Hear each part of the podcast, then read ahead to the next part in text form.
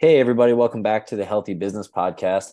I got Theo here with me. Theo, you can tell everybody what you do, why you do it, why you love it.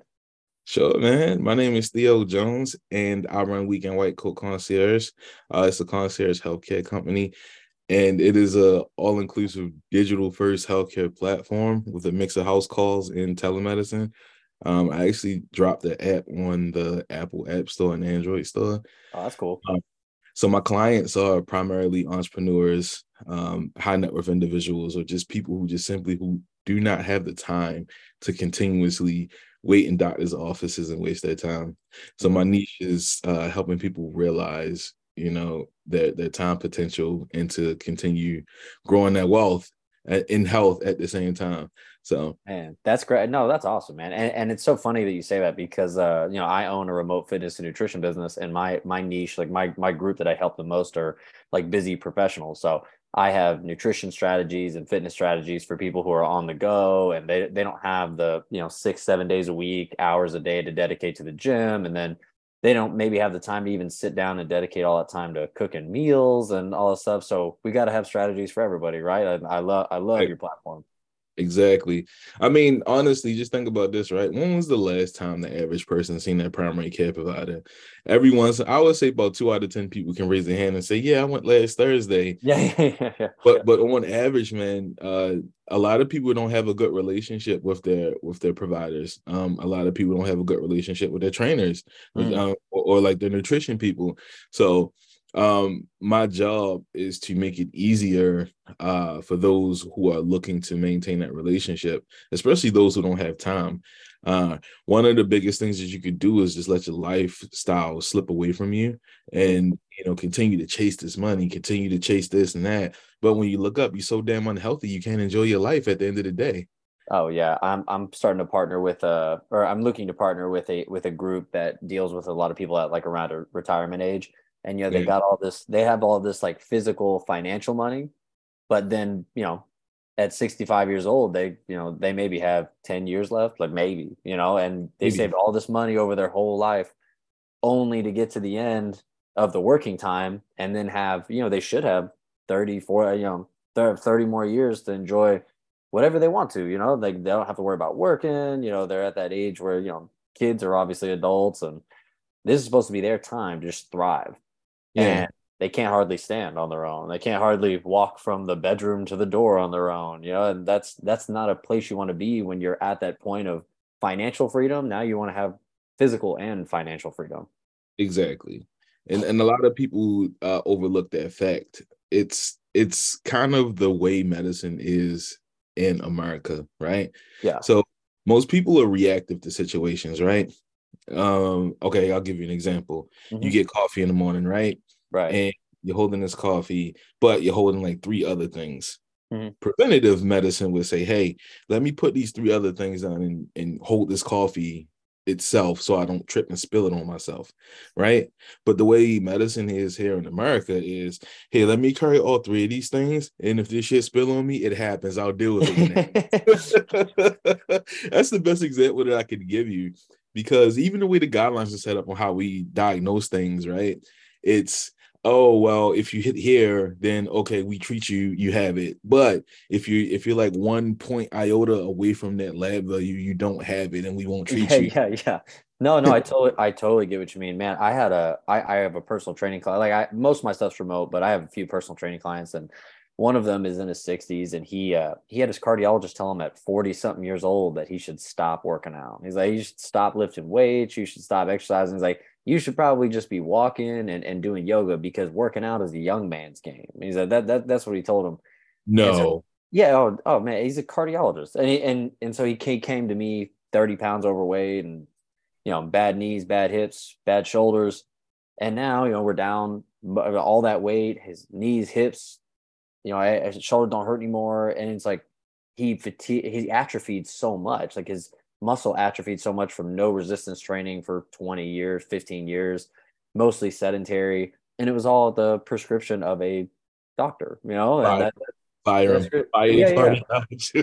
but but to your point, but to your point, it was the fact that he wasn't in this health group over here, or this sorry, this this health risk group over here. Yeah. And may have been by one point. or two points or or 10 points. Yeah. And so you're like, okay, so now we don't need to treat you for this, which may be true, but we need to prevent it. We need we need to make sure it doesn't happen. Yeah, for for sure, man. You know, one of the biggest uh one of the biggest problems in today's society is disease of lifestyle, right? Mm-hmm. All of these metabolic conditions, you got type 2 diabetes, um, hypertension. Um, I mean, you do have like natural hypertension, what they call idiopathic. It just kind of exists and we don't know why. Or those have like cardiac disease in their family. But overall, you know, diabetes, type 2, and hypertension are both diseases of lifestyle. And then we have this like kind of controversial emergence of like type 3 diabetes. Where we're starting to realize that Alzheimer's is a you know a form of uh, insulin resistant you know metabolic disorder that can cause you to forget. And uh the older we get, the worse that it gets, right? Mm-hmm. So um I don't know how old you are. I'm 34. Oh yeah, I'm 25. You're 25. Okay. So at 25, you know, this is where you start to want to try and unlock uh you know what the hell am i going to do with my health as i start to approach 30 because you know men approaching 30 is different from women approaching 30 and you know men approaching 40 is a lot different from women approaching 40 right so at this age we start to work at 25 you probably should start to worry about getting into good habits which i'm sure you do but you know any average 25 year old male they're not thinking about that they're like i want to go drink i want to go party i want to go have a good time but you know at this point you know, you want to start thinking about like, well, am I eating right? Do I need to have this healthy regimen going? Mm-hmm. And uh should I be worried about any like different like diseases in my families that exist? Like, because risk factors are all over the place. People don't look at the clues. Actually, average person they can't even tell you, you know, what happened with their grandparents because oh, yeah. uh, risk risk factors there trickle down. You know, look at male pattern baldness, right? Yeah, yeah. That, that gene comes from, you know, your grandmother on your father's side. Mm-hmm. And you don't think twice about it until you losing your hair and you at, at 28. You know yeah, what I mean? Yeah, yeah. So same same thing with the with the insulin resistance. Um, if you if you're if you have a predisposition to any kind of uh, uh disease risk factors, right? That's something that you want to start screening for in your 20 in your 20 the elite 20s, because by the time you hit 30, it's already starting to take root. By the time you hit 40, you hit a wall, you mm-hmm. know? And you know, it's by happening. the time you hit 40, yeah. it's happening. You're, you're yeah. living, you're not preventing it at this yeah, point. Yeah, yeah, yeah. And, and I mean, and honestly, this is something that I like to talk about with my with my clients because uh, by the time they get to me, you know, it's not too late, but it's still, you know, they're looking at it, you know, like, damn, I really should have did this better at that time. I mean, and I tell people the same thing, even I myself, you know what I mean? Like I caught my own habits way too late you know? And right it's never too late to undo it. I mean before we jumped on man i was out in the parking lot hitting jump ropes before i was like getting coffee you know what i mean? Yeah, yeah, yeah. like every moment i find myself i try to better myself because how in the world can i preach to somebody about something that they should be doing and I don't look like I do it. You know what I mean? well, and and and look looks can be deceiving. That's tough because right. there right. are I've I've met trainers before who who maybe didn't look like trainers. Like you know they didn't have washboard abs, their arms weren't huge, but like they've lost 150 pounds. You know, and so like maybe they don't look great or whatever by conventional standards, but for them they look awesome, mm, and yeah. and they're getting the education to help others, and they're trying to trying to move forward with it. Now that being said, just because you lost 150 pounds doesn't mean you're now educated to help everybody else. Because plenty of people lose weight, and I, I, quote the wrong way. I don't like words like wrong and stuff like, but like in the way that they didn't put on any muscle mass, so now their metabolic rate has dropped to a very very significant margin, and they're just having to cut more and more and more calories, and now they're in such a calorie deficit that they're that they can't cut any more calories and their metabolic rates lowered their their their need their non-associative exercise therm- thermogenesis is lowered and all of that together is going to put us in a bad position long term. Right. But then all that to say like just because you don't look at it doesn't mean you surely can't help. And this right. is, going back to a previous point that you made I, I hear this all the time and it's crazy to me but like uh, uh, so I'll meet someone who's 30 or 40 or whatever, and they'll be they'll they'll talk so much about how much slower their metabolism's gotten. like, oh, you know, I got 30, I mean, I turned 30, my metabolism got so much slower. And like, did your metabolism get slower or did you just start sitting on your ass hundred percent of the time? You know, like, I mean, I'm sure it did, I sure did get slower, but like was it because you turned 30 or because you haven't moved in 10 years? You know? right. You know, I, I do a I, so I have like a certain like section of my like practice where I do like a weight loss program with patients. Mm-hmm. Um, so I've been doing like semaglutide and like um everybody everybody's in love with this whole semaglutide business. Mm-hmm. So I've been doing like semaglutide and just kind of doing like coaching, like you know, hey, this is how your food should look, this is how your exercise should look, this is how you know, and I'm just I'm just giving these people like basic advice on um how to try and lose weight pairing of this medication and the basic stuff that I'm telling them is like that stuff that is 101, right? Like it's, it's what they tell you in health class on the first day in high school. Mm-hmm. And they're like, oh, and I'm just like, wow, this is crazy. You know what I mean? Mm-hmm.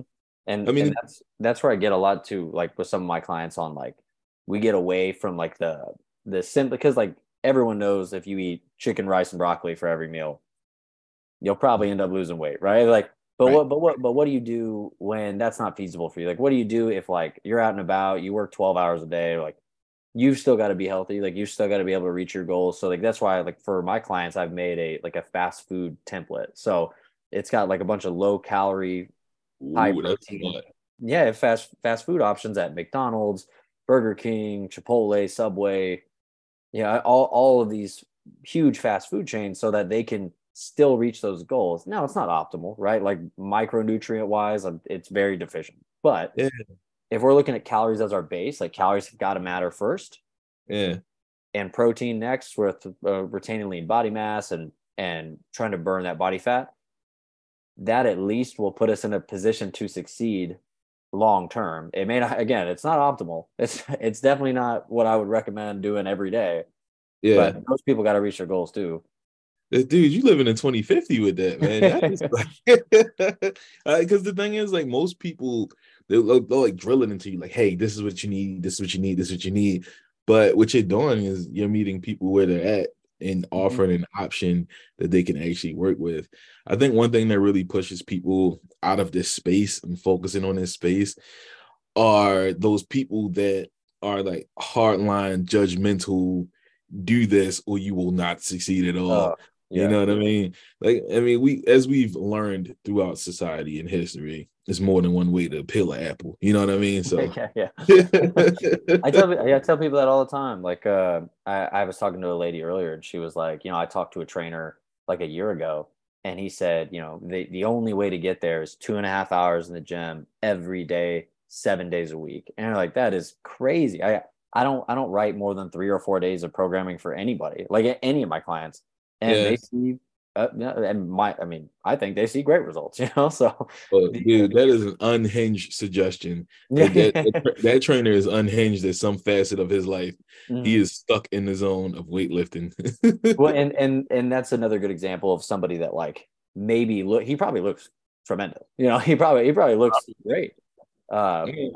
but you know that's like the same thing as someone that lost 150 pounds but maybe they can't coach somebody on how to do it Right. Like his right. life is conducive to working out seven days a week, two and a half hours a day. But like the mom of four that also works eight hours in the day, like she she's not doing that. She's not going to get there. Yeah. Well, you know, it also leads me to the next like point that I always like to make when I'm meeting with people. It's like you gotta have habit, right? Oh, habit is the habit is the crux of everything in life, right? Most of the people that excel at things that they want to excel at have a hobby. I mean, a habit. My bad. A mm-hmm. habit. Yeah, yeah even even moms, right? Like, all right, moms have a daily habit. They get up, they get the kids ready. They revolve their days around a habit of taking care of their kids, right? Mm-hmm. Um, even let's say the president, right? The president gets up, has breakfast, he gets his briefing, goes to press, goes to sign whatever bills on his desk. He probably do whatever like presidential meal and like whatever presidential workout, but that's a habit that he's into, right? And that's what helps him or whoever you know everybody's preferred presidential candidate is. Yeah, whatever. help them. I got it. Help them get. it helps them get through the day, and it helps them have a regimented um, baseline of what they're supposed to do. the same thing goes true with trainers. Same thing goes true with health. If you don't have a basis of habit of what you're trying to do, even rich people, right?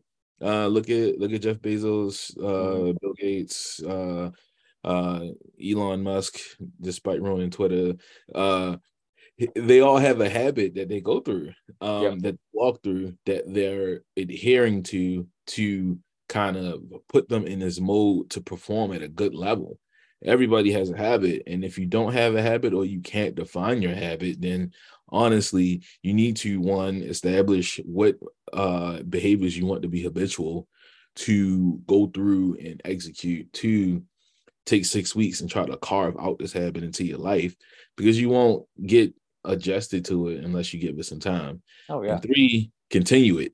Continue it for at least two to three years until That- you can really hit your optimal That's point. the hard that's the hard one, man. Cause like you know, that's why I really hate uh stuff like I'm sorry, hate's a strong word. I don't I mean I like I, I I dislike the challenges, like the online challenges, right? Like um you like 75 hard is one that I'm not a, a big fan of. And and the and the reason is not because what they're saying is wrong or bad. Like I think what they're saying is great.